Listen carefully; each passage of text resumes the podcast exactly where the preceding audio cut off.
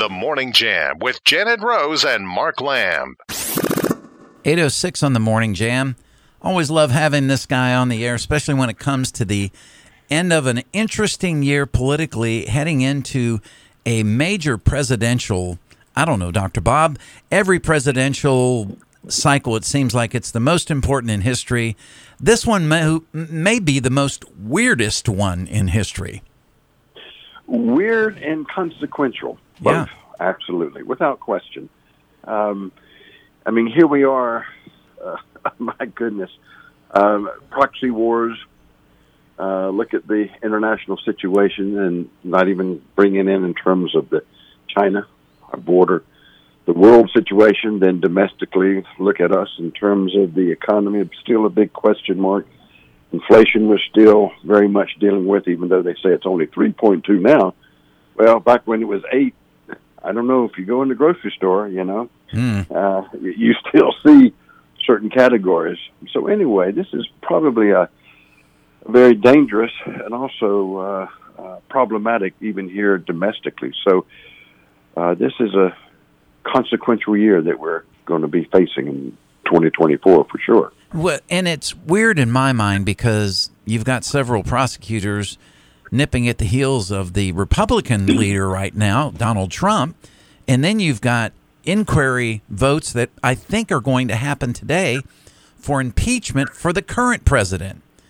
Now, some of this is, you know, kabuki theater. I, I get it.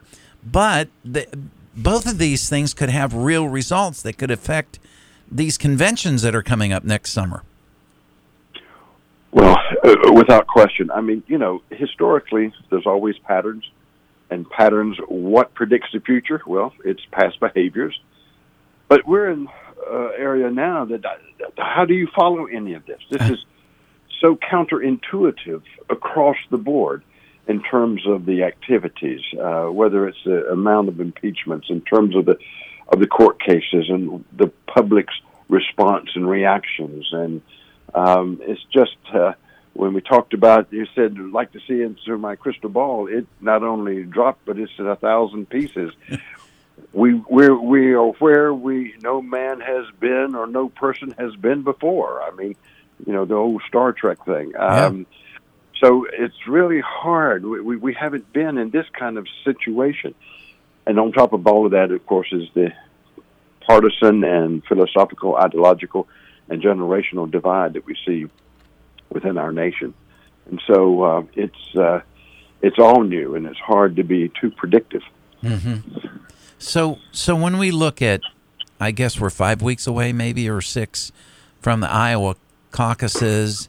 You know, Trump seems to be, you know, uh, gaining a couple of points in the, you know, in that particular polling.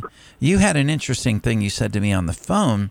Some of the national polling uh, gives a little bit different story. Well, it really does. I mean, look, we're we're January 15th. So we're about four weeks or so away from the Iowa caucuses. Trump is at 50% in Iowa. DeSantis is second at 20. Haley at 16. But the fact of the matter is that Trump's at 50. He is just at 50%. There are 50% in Iowa of registered voters now in the polling as of today who prefer someone else. Look mm-hmm. at New Hampshire, which follows on January 23rd. Trump's at 45. Haley right now is at 18. Christie 12. DeSantis down at 5. Again, 45. Trump is below 50% mm-hmm. in terms of people favoring him uh, in terms of, of the Republicans. You look at national right now, Trump's up only two points, 46 to 44.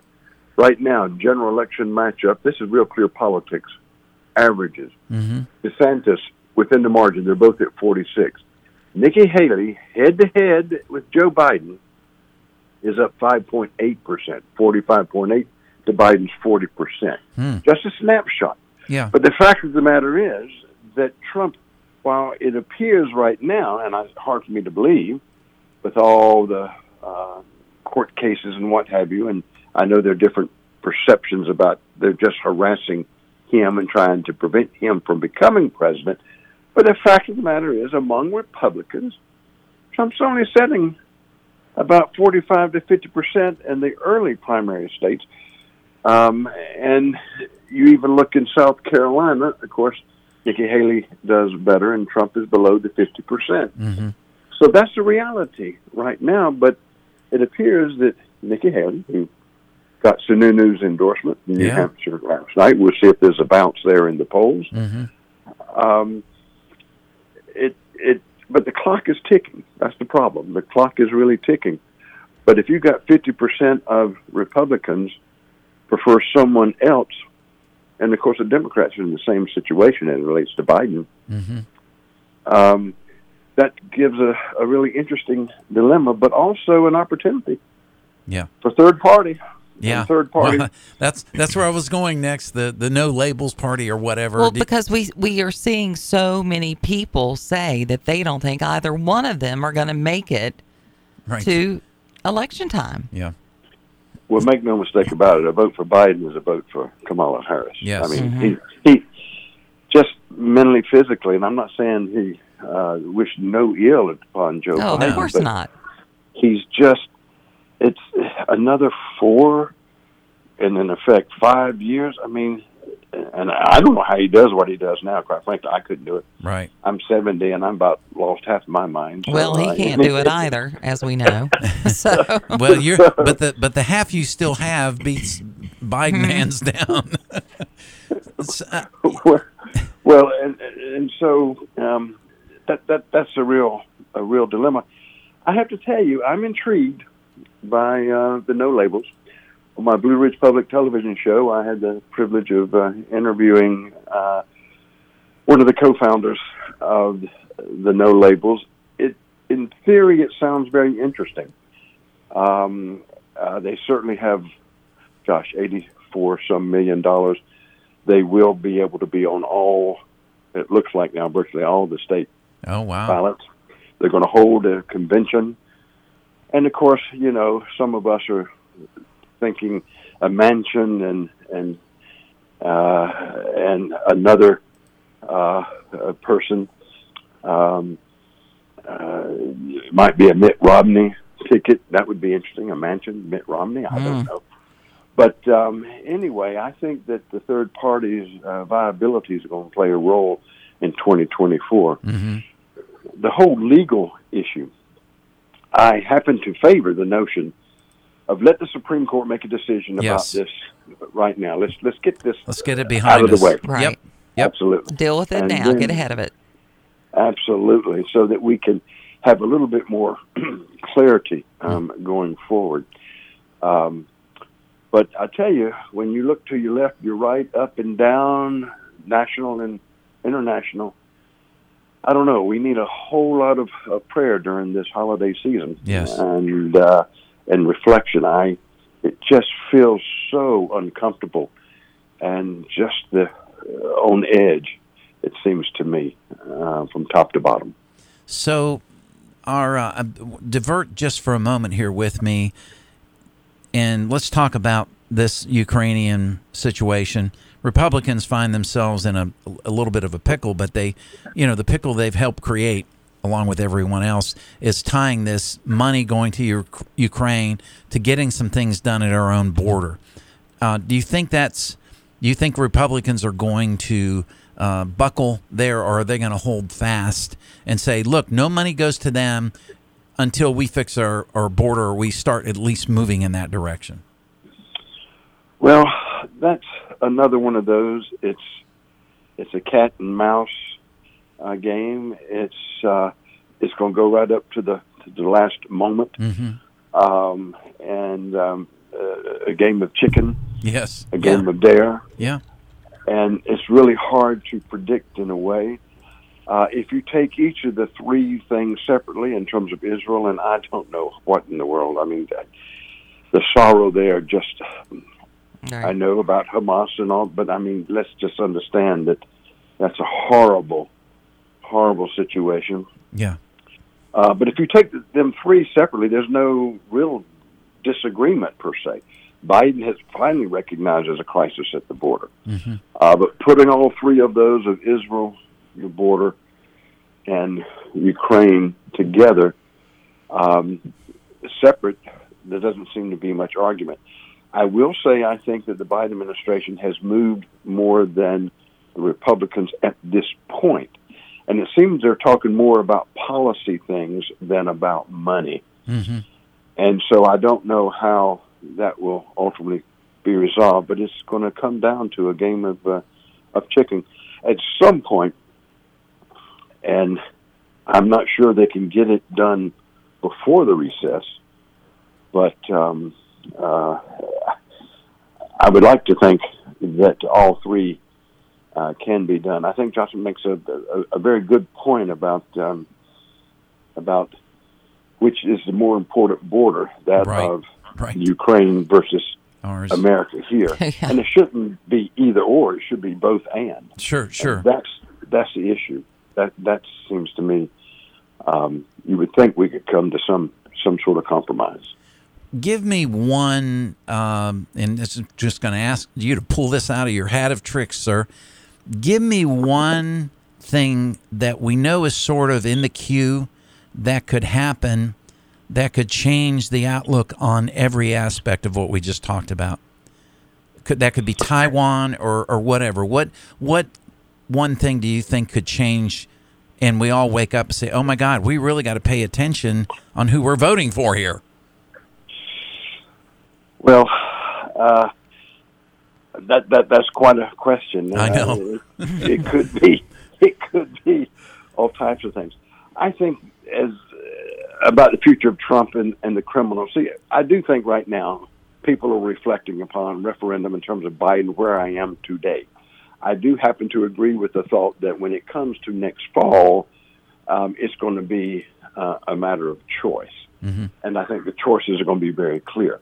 Internationally, we have no control. If the war, either war or actions broaden and becomes, that's going to have a big impact. Um, in terms, do you stay with who's there? You don't change in the middle of a war. Um, so the international situation could explode, and that I think would be the the major um, impact. In terms of the Trump and the trials, that too, I think, secondarily, how some of those go when they start focusing in those who are independent voters. Mm-hmm. Certainly, we know that millennials and X um, uh, Generation Z, they're pulling away from the Democrats, but they're also not exactly falling in with Republicans. Right. So the audience right now are those independents, which has grown now to about 34%, according to the polls, self-identified. And then we have a generational there, and they're not happy. Yeah. They're not happy. I have to tell you, Dr. Bob, I'm not happy. I don't feel represented by anybody right now. Uh, yes, I'm. I'm there in that. Uh, I don't know what basket. Yeah. I know what. I know what Hillary Clinton would Right. call my basket. Well, Right. Uh, Come on I'm in, the in water's fine. But but the, you know, but the problem is that they don't they don't share my values. They don't share uh, fiscally responsible ideals on on how we should, as a country, pay our bills, take care of our people. Their priorities are off. I mean, nothing. And and I mean that for both sides. It's very frustrating. and it started about uh, oh, not quite two decades ago, but started going down this uh, identity politics, Yeah. And we have uh, it's all about me, me, me, and you don't hear a lot of we. Right. Um, and so when we no longer have the commonality of belief, attitudes, and values, that's a splinter. Right. And at one point, it was the values of the Declaration of Independence and the Constitution is what made us whole. Not race, not where we came from, but what made America was point to the belief, attitudes, and values reflected. And yes, it was Judeo-Christian society. Mm-hmm. I'm not advocating. I'm just simply saying if you look at the values that are articulated in the Constitution and the Declaration of Independence, that is what quote made America. Those fundamental beliefs. Those are fractured now Yeah. because of primarily identity politics. Mm-hmm. Sorry, I'm going to say it. Yeah. And don't give out my email now. I tell you, address. well, Dr. Bob, as as always, thank you, sir. Dr. Bob, political analyst. We hope you have a, a wonderful Christmas holiday and a happy new year. We look forward to talking to you in 24. Well, it's always a pleasure, and God bless both of you and the audience, and let's really do have a, a blessed Christmas, and I wish that upon everyone. Thank you so much for the privilege of sharing this last year with you, but as we go into the future. So you're very kind. Thank you so much. Thank you. Happy holidays. Merry Christmas, sir. Well, Janet, we'll be back at 721. I'll be here. The Morning Jam with Janet Rose and Mark Lamb.